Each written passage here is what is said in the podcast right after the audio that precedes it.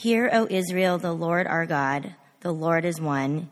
You shall love the Lord your God with all your heart and with all your soul and with all your might. And these words that I command you today shall be on your heart. You shall teach them diligently to your children and shall talk of them when you sit in your house and when you walk by the way and when you lie down and when you rise. You shall bind them as a sign on your hand, and they shall be as frontlets between your eyes. You shall write them on the doorposts of your house and on your gates. And our second reading is from the book of Luke, chapter 8, verses 35 to 43. As he drew near to Jericho, a blind man was sitting by the roadside begging, and hearing a crowd going by, he inquired what this meant. They told him, Jesus of Nazareth is passing by, and he cried out, Jesus, son of David, have mercy on me. And those who were in front rebuked him, telling him to be silent. But he cried out all the more, Son of David, have mercy on me. And Jesus stopped and commanded him to be brought to him. And when he came near, he asked him, What do you want me to do for you? And he said, Lord, let me recover my sight. And Jesus said to him, Recover your sight. Your faith has made you well. And immediately he recovered his sight and followed him, glorifying God. And all the people, when they saw it, gave praise to God. The word of the Lord. We are almost exactly a month out from Easter. And so, since Easter, we've been talking about one of the great sort of so what questions of Easter. What's the implication? What difference does it make in the lives, particularly of those who've had an encounter with the risen Jesus. And so, what we've seen is that from the very beginning, to have an encounter with the risen Christ is to be an Easter people, to be a people on a mission from God, to quote the Blues Brothers. And so, that mission is to be a healthy missional people. And so, healthy means pursuing Christ, missional means pursuing Christ's priorities in the world. And so the uh, Evangelical Covenant Church, the denomination, has identified 10 markers of healthy missional churches. And so, uh, number one is the centrality of Scripture in the life of the congregation. Number two is a life transforming walk with Jesus. And number three is intentional evangelism. And so the first two, I think most people would sort of sit there and nod their heads and go, yeah, of course, that sounds good. You get to number three, intentional evangelism, intentional evangelism. That's where people start going, yee, yee, yee. Because you think of going door to door or riding a bicycle around and trying to force people to have conversations with you. And, and so what I want to do is just demystify and destigmatize this entire concept and show how it is actually eminently doable by people like you and like me. And that when we do it right, it's, it's not something that we dread, but it's actually something life giving because it leads us into deeper and deeper relationships with the people who we know and love who are already in our lives.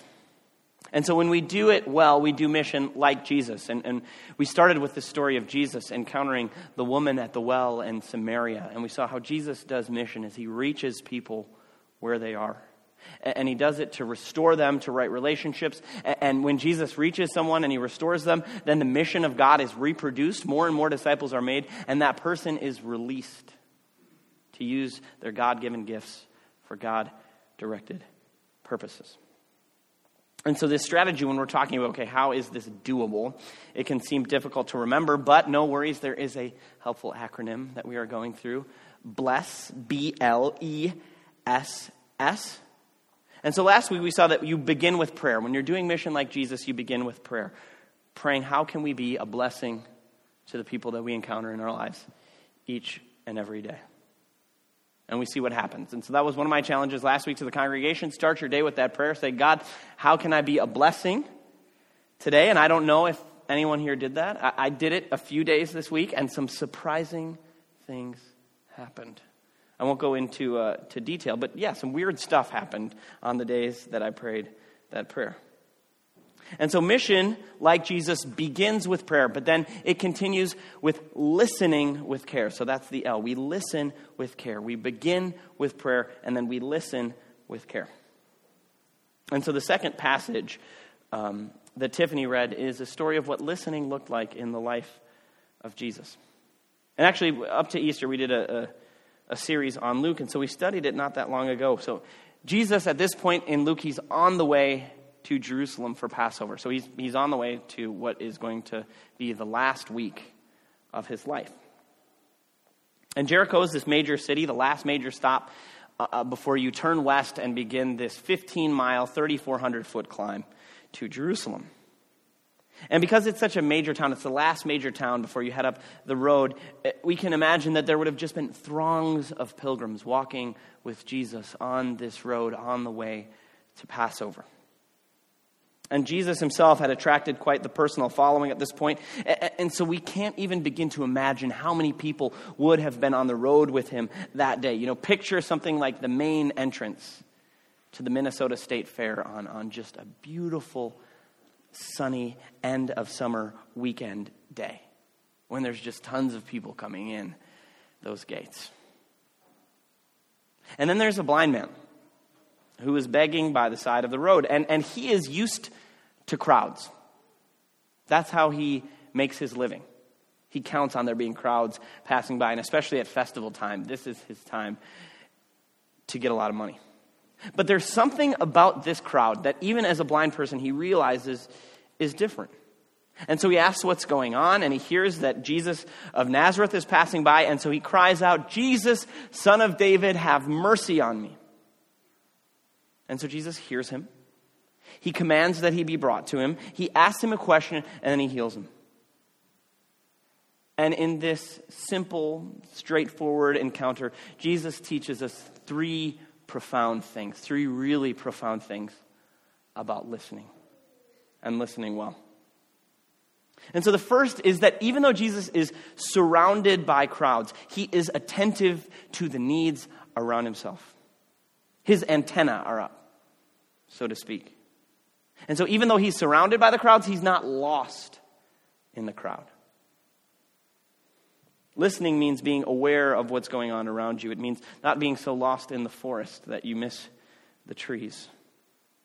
Listening means, means being mentally available so that you notice what's happening around you. And this is a profound challenge as 21st century American Christians because it's so easy to not be attentive. Uh, our smartphones give us the ability to be distracted 100% of the time. Awkwardly standing in line next to other people is kind of a thing of the past, right? because we can just stare at this object. And it means it sends a message like, don't bug me, all right? I, I'm doing something right now. And we can sit on the bus and we can have our headphones in. We can walk around the neighborhood and have our headphones in. We never have to have an interaction with someone that we don't want to again. What a gift, right?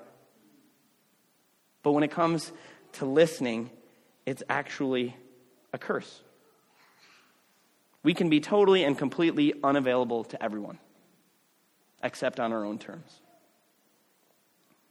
But Jesus is attentive even in the midst of the crowds. And so, what if we, you know, took the proverbial earbuds out and looked up from the screen and looked up what's really going on? You'd be surprised at what you'd hear and the things you would see. And so that's the first thing that Jesus teaches us about listening is that it begins with being attentive to what is going on around you, being aware. And the second thing that Jesus teaches us about listening is that listening means that we are willing to turn aside from what we're already doing. When Jesus is going to Jericho, you know, he is on a mission. He knows what he has to accomplish. When, he, when, he, when Jesus talks to his disciples about why he's going to Jerusalem, he says, I must go there. It's this verb of divine necessity. I must go to Jerusalem and, you know, I will be handed over to the, to the chief priests and, and I will be beaten and humiliated and I'll die. The third day I'll rise again. That's why he's going there. Jesus has a mission. He has a purpose. He can accomplish all of those things, whether or not he heals this blind man or not. But listening like Jesus means that we aren't too busy or too distracted or too self important to turn aside from what's already going on, even and especially if it is something important. And we're all busy people, right? We've all got our own lives to live. We've, we've got our own to do lists that we have to accomplish each and every day. And so when we live like that's all that matters, what's going on with us. We live with this kind of tunnel vision and kind of our fingers in our ears. So that's the second thing Jesus teaches us about listening. It means that you are available to be interrupted. So you're aware and you're available. And the times that we bless people and truly show Jesus are oftentimes the time we weren't planning on it or expecting it. When it wasn't easy or convenient, but we made ourselves available to God anyway. So we're attentive, we're interruptible. But the third and the most profound thing, this is really the central thing that Jesus teaches us about listening well, is that it means that we ask questions with already assuming that we know the answer. And so Jesus hears the blind man calling for him, and he commands that he be brought into his presence. And then Jesus does the most curious thing. Instead of just healing him, he asks him a question What do you want me to do for you? And we might hear this and think, well, uh, duh, he wants you to make him see again. But in asking the question, Jesus allows this blind beggar to speak for himself. He, he listens to him. And maybe this is the first time that someone has really listened to this man in many years.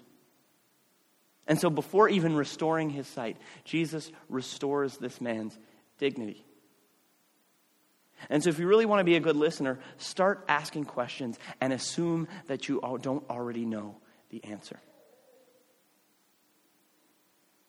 And it's, you know, cliche, but it's true. Listening is, of course, so important. You know, we say that God gave us two ears and one mouth for a reason, so that we can listen twice as much as we speak. And all of us know we cherish the people in our lives who we know will just listen to us. And if you've ever known someone who can't listen, it's difficult. It might even be impossible to have a genuine relationship with that person. I know someone who has a family member who is loquacious. It means they literally can't stop talking, they can't stop speaking. And so it's really hard to have any kind of relationship with that person. And so there's a fun game you can play with people who are loquacious and who won't stop talking is just stand there and see how long they will keep speaking at you without letting you get a word in edgewise. How long can they carry on this monologue? And sadly, the duration for which some folks can speak without ever stopping is truly shocking and disturbing. over an hour. People can go easily over an hour that point, you might think it's time to end the game. But to do mission like Jesus, we really need to listen because how can we know how to bless people unless we ask them and listen to them? There's this author and, and church leader, I believe he's Australian. His name is Michael Frost. And Michael Frost has spent much of his life helping people discover their mission. And he, and he tells a story about this missionary group who went to India, to this remote village, uh, this rural village, and, and, and this group of missionaries, they show up, this team uh, from, I think, the States, and, and they have all sorts of supplies and programs and skilled workers, and they're ready to transform this village to a place of health and vitality. And, and so they went to the people, the missionaries go to the people, they're living in slum like conditions. And they said, okay, what do you want us to do for you? We, we can build you a hospital, a medical clinic. We've, we've got the supplies for that. We could build you a school so that we can provide you with education so the next generation uh, can escape poverty. Or we can build you a church so that you can gather on weekends to worship and learn about God. So these are your three options. What do you want us to do for you? And so it, it on face, kind of sounds a lot like the question that Jesus asked What do you want me to do for you? And so when they were presented with these three options, the people of the village said, We need a mailbox. And the missionary said, uh, A mailbox? We can give you a school, a clinic, a, a church, and all you want in your village is a mailbox. But what they didn't realize was that in India, if you live in a slum, you don't have a zip code. And if you don't have a zip code, it means that you don't exist on a map, which means that even if you live in a community of tens of thousands of people, if you don't have a zip code, you're, you're not recognized as existing, and therefore you don't have access to the social services from the government. And so the way that they could get on the map and get a zip code was by having a mailbox in their village. People didn't want a school or a medical clinic or a church first. They wanted to become a recognized part of their own country. And so the missionaries, they would not have known that unless they had listened. And it was a Herculean task. If you know anything about India, you know that it, it's, there is a, a Byzantine bureaucracy in that country. And so it took the missionaries two years to work through this bureaucracy, all the red tape, to get the village registered to receive a mailbox. But once they did, the village began to be restored. And so that's just a, a magnificent illustration of this principle listening with care. That we need to listen to our community, that we need to listen in our workplaces, listen in our families, listen in our schools, listen to the hurts and the needs and the wounds of those that God has placed in your life. And we must listen for what they really need, not just what we assume we know they already need.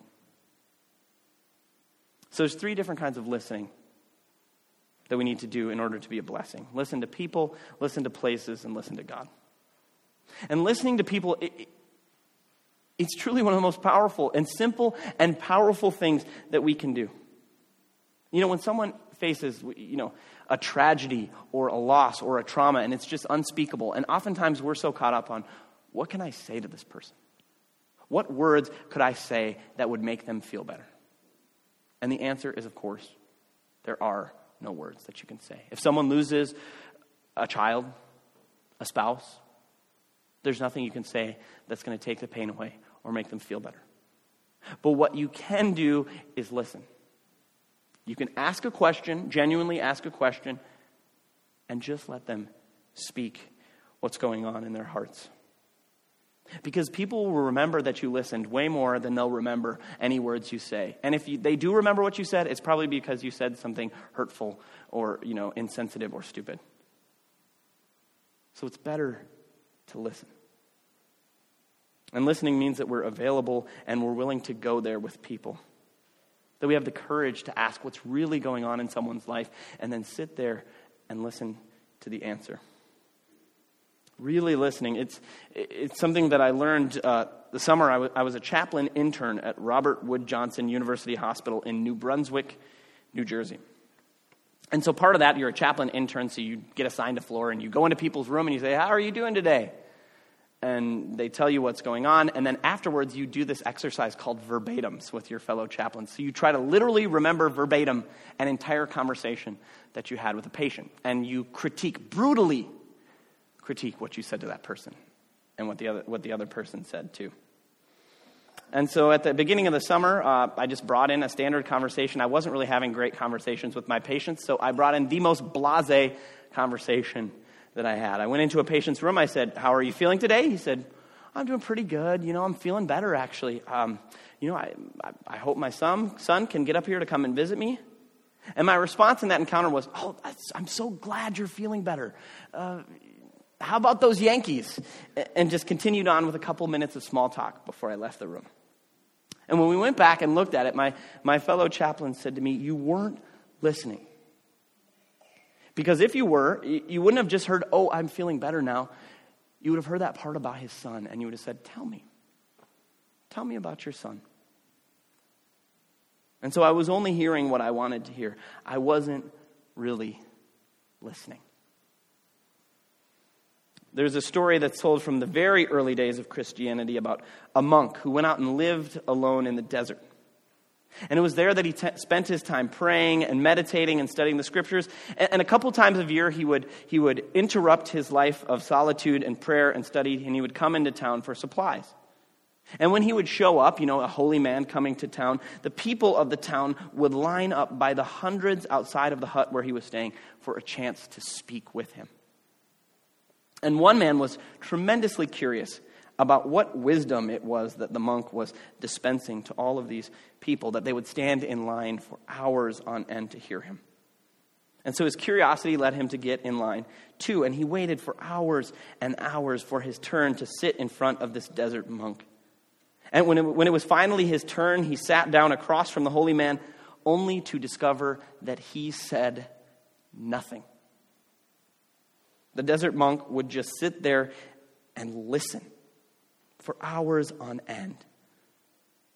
People in our world desperately want to be heard. And so the question then is are we listening? Are we listening to people? And so, in order to be a blessing, we listen to people, but we also listen to places as well. If we want to be a church that blesses, then we've got to ask what, what are the needs of our community that God has called us to respond to? And when I think of this in principle, I think, okay, Ryan, Blue Cooler, kudos. You were listening to a need in the community. You shared that. People responded to it. Listening to the homeless on the streets of Minneapolis, that's hard to do. And it continues to be a hard thing to do, to not just show up to listen once, but to listen again and again and again. That's not easy. Or Katie Nordenson with co sponsoring the refugee family seeing what's going on in our country and this world, saying, how can we be a place of welcome to these refugees? And this is hard, especially when people don't speak English and you're thrown into something you've never done before and you're counting on other people to come around you to do this. It is so hard to listen and continue to listen to where God is calling us to be faithful in the places where He's put us.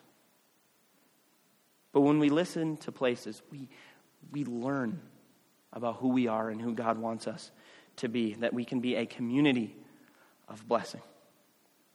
So we listen to people, we listen to places, but the last and most important thing that we do is listen to God. Our first passage this morning, it came from Deuteronomy. And it's this famous prayer. It's called the Shema.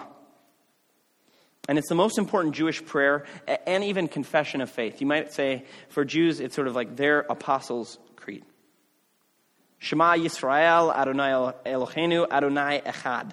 Hear, O Israel, the Lord is our God, the Lord is one. It's a prayer that pious Jews say each and every day. And this first word gets translated as hear. But you could translate it as listen. Listen, Israel. The Lord is our God, the Lord is one. Listen to God. And so, one of the most central aspects of what it means to be a member of the people of God is to be a person who listens to God. And so, God, if God blesses us in order us to make us a blessing to others, we've got to listen to Him to see how He wants us to make that happen. And how do we listen to God every day? It's not some fancy new formula that I'm going to present you with. Scripture and prayer. That's how we listen to God. That's how He forms us into the kind of person who can do mission like Jesus. So He can bless us and speak blessing into our lives so that we can be a blessing to others. So, in conclusion, to bless the world, we first get to the B. We begin with prayer. And next, the L. We listen to people and places and God where we live and where we work. And so we pray every day God, how can I bless the world for you today. And help me to listen to what's going on around me.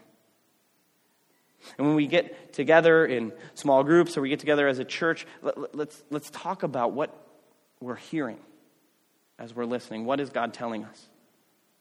And it's not just about us listening so we can go and do some good deeds and some nice things for people and feel good about ourselves. It's about blessing the world in the name of Jesus. It's about Jesus and his mission to reach and restore lost people and communities, to have this mission reproduced in our lives and the lives of others. Jesus heard one man's voice in the midst of a crowd. And every day, each of us come into contact with people who nobody cares about and nobody listens to. And so may we truly be transformed into a people who have the heart of Jesus and to be people through whom God changes lives and changes the world. People who are always listening for the answer to Jesus' question What do you want me to do for you? In the name of the Father, and of the Son, and of the Holy Spirit. Amen. Let's pray.